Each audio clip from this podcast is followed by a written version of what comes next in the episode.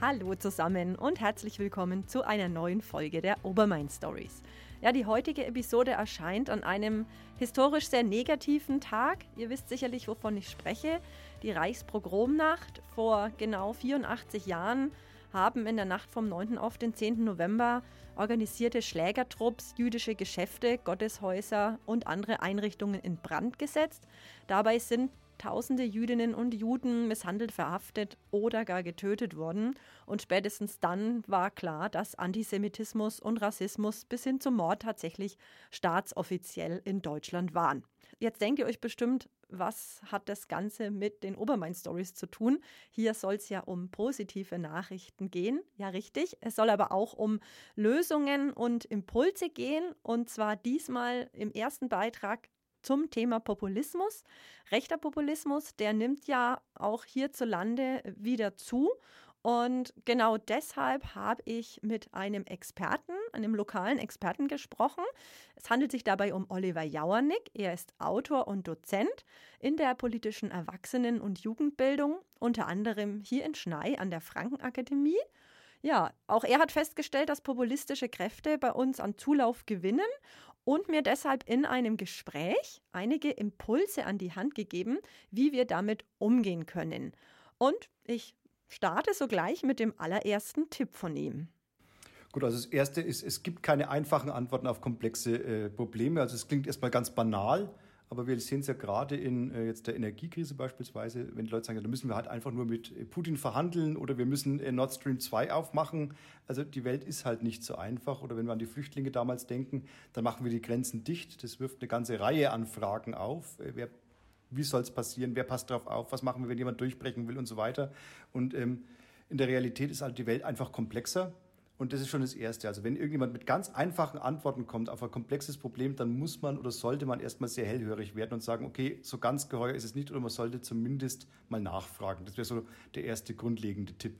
Dann wäre da auch die berühmte Filterblase, in der sich ja jeder oder jede von uns bewegt und wo wir hauptsächlich das zu hören und sehen bekommen, was unserer Meinung entspricht. Aber, und darauf legt Oliver Jauernick auch Wert, wir sollten immer wieder versuchen, aus dieser Blase herauszukommen. Oliver hat hier unter anderem diesen Tipp für euch. Das fängt im Kleinen an, auch mal eine Zeitung lesen, wo ich weiß, die hat vielleicht eine andere Grundhaltung als das, was ich normalerweise lese. Mhm. Oder ich weiß, die ist jetzt etwas linker oder etwas konservativer als meine Standardzeitung. Einfach mal zu sagen, ich lese mal das. Oder auch mal in den sozialen Netzwerken einfach mal Beiträge lesen, wo ich sage, da weiß ich von vornherein schon, dass es vielleicht eher meinen Blutdruck hebt aber ich glaube, das ist ganz wichtig, einfach zu sagen, dass man einmal diese Blasen ganz bewusst aufbricht und mal schaut, was tut sich denn außerhalb dieser Blasen, wo es eben nicht nur Zustimmung gibt. Und das wäre so der nächste Schritt, den man dann gehen könnte, ja. Ein weiterer wichtiger Impuls von Oliver heißt, wer schweigt, stimmt zu. Was er damit genau meint, erklärt er euch hier. Also es ist grundsätzlich so, egal ob ich jetzt Populist bin, Extremist oder auch Politiker, je nachdem, wo ich bin, in dem Moment, wo ich irgendetwas von mir gebe, etwas äußere und ich erhalte keinen Widerspruch, dann wird es im Normalfall von der Person als Zustimmung gewertet. Ich gehe mal ganz weit zurück, als in Wunsiedel noch der Hessaufmarsch stattgefunden hat. Da war damals in den Publikationen der rechten Szene in Hochfranken zu lesen, dass die Demonstranten, die da am Rand standen, aber quasi nicht als solche erkennbar waren, das wären im Grunde genommen Bürger, die ihrer Meinung waren, aber sich noch nicht getraut haben, mitzulaufen. Und das ist ein ganz schönes Beispiel dafür, was ich damit meine, wenn ich sage eben, wer schweigt, stimmt zu. Also es reicht nicht zu sagen, ich habe eine andere Meinung, sondern man muss die im Zweifelsfall auch mal kundtun. Man muss immer aufpassen, es ist eine Gratwanderung. Äh, es heißt ja auch immer, don't feed the troll. Also man soll sie ja nicht größer machen, als sie sind aber äh, im Zweifelsfall ähm, sie komplett schalten und walten zu lassen, ohne überhaupt darauf einzugehen, halte ich immer für schwierig. Und ich glaube, es ist auch Aufgabe einer demokratischen Gesellschaft und auch der demokratischen Mehrheitsgesellschaft zu zeigen, dass die, die auch in den sozialen Netzwerken beispielsweise die Lauten sind und die, die sind, die lautstark wirklich sich Gehör verschaffen, dass das zwar eine laute Minderheit ist, aber letzten Endes eben trotzdem eine Minderheit. Wir bleiben auch direkt beim Thema soziale Netzwerke, insbesondere was das Thema Hate Speech und Diskussionsverhalten im Netz angeht. Also grundsätzlich für Social Media oder generell für eine Debatte, also ich glaube, äh, man sollte anständig bleiben. Also das klingt auch äh, banal, aber bleibt anständig. Damit meine ich, man sollte wirklich nur schreiben, was man abends vielleicht der Familie beim Abendbrot auch am, Tisch ins Gesicht sagen würde. Und ich, wenn ich der Meinung bin, das würde ich meiner Familie nicht sagen, weil es einfach sich nicht gehört, weil es beleidigend ist oder äh, gepöbelt wird oder gar gedroht wird, dann hat es auch in Social Media nichts zu suchen. Und ich glaube, wenn wir uns einfach alle an diese wirklich einfachen Spielregeln ein Stück weit halten würden, wäre, glaube ich, vieles entspannter und ich glaube, wir würden an der einen oder anderen Stelle wieder eher zu einem sachlichen Diskurs kommen, vielleicht auch mit dem Ziel einer Problemlösung. Und ich denke, das ist ja das, wo wir in der Demokratie eigentlich alle hin sollten. Viel Negatives passiert übrigens laut Oliver Jauernick aus einer Unwissenheit heraus, weshalb gerade der Bereich der politischen Bildung einen höheren Stellenwert haben müsste.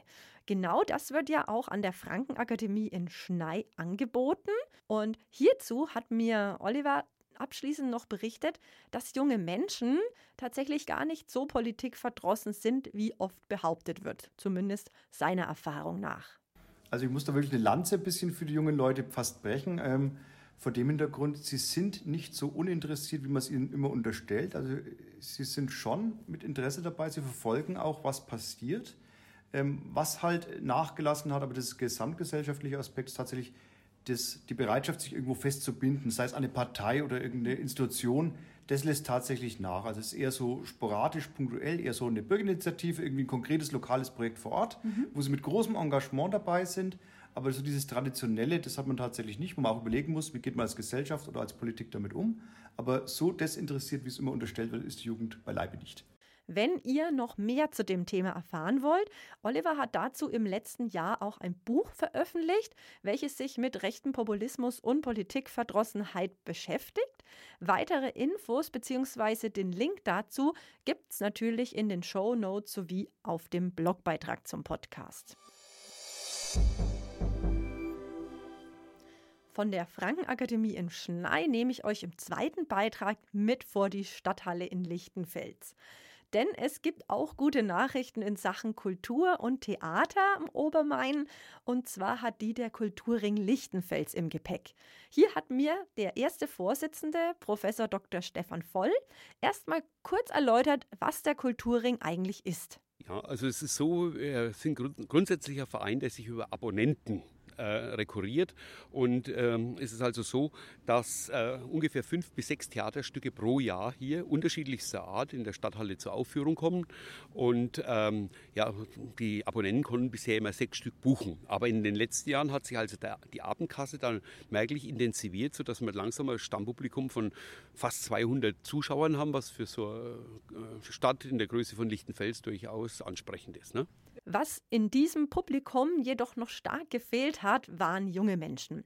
Der Kulturring möchte aber natürlich auch die Jugend fürs Theater gewinnen und hat sich hierfür ein besonderes Projekt ausgedacht, und zwar Theater für die Jugend. Wie euch jetzt der Geschäftsführer des Kulturrings, Stefan Franke, im Folgenden erklärt. Wie sind wir überhaupt auf die Idee gekommen, Theater für die Jugend, für das Projekt? Es hat seinen Ursprung im Frühjahr diesen Jahres gehabt. Wir haben, in, das war die Spielzeit, die alte noch, 21, 22. Da hatten wir unter anderem ähm, das Stück gehabt von George Orwell, 1984. Und da haben wir gedacht, Mensch, das ist ein tolles Stück. Das ist, müsste eigentlich gerade Jugend ja ansprechen, gerade in der jetzigen Zeit auch.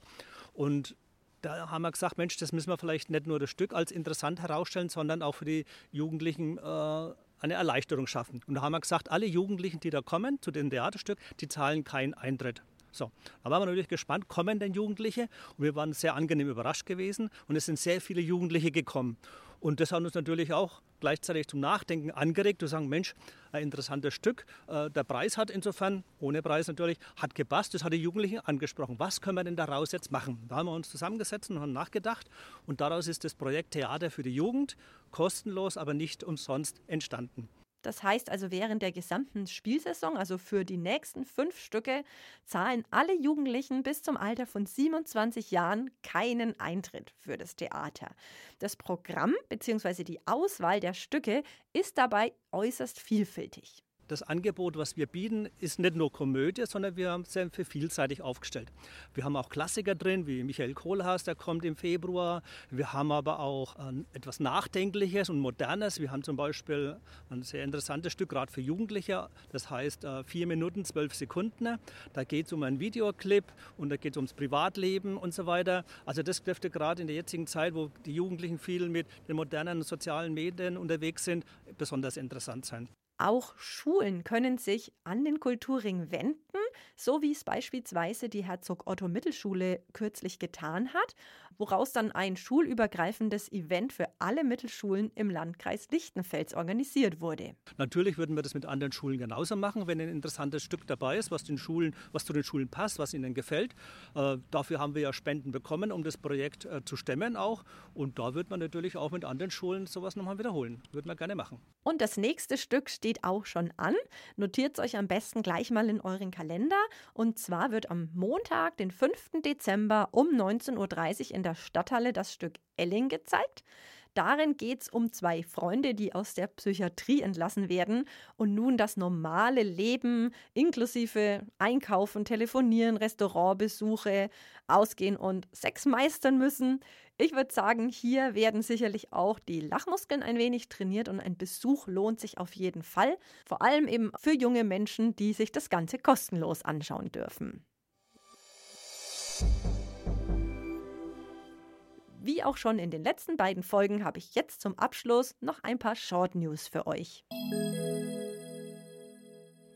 In Markgreiz entsteht gerade etwas ganz Tolles, und zwar eine Allee des Lebens.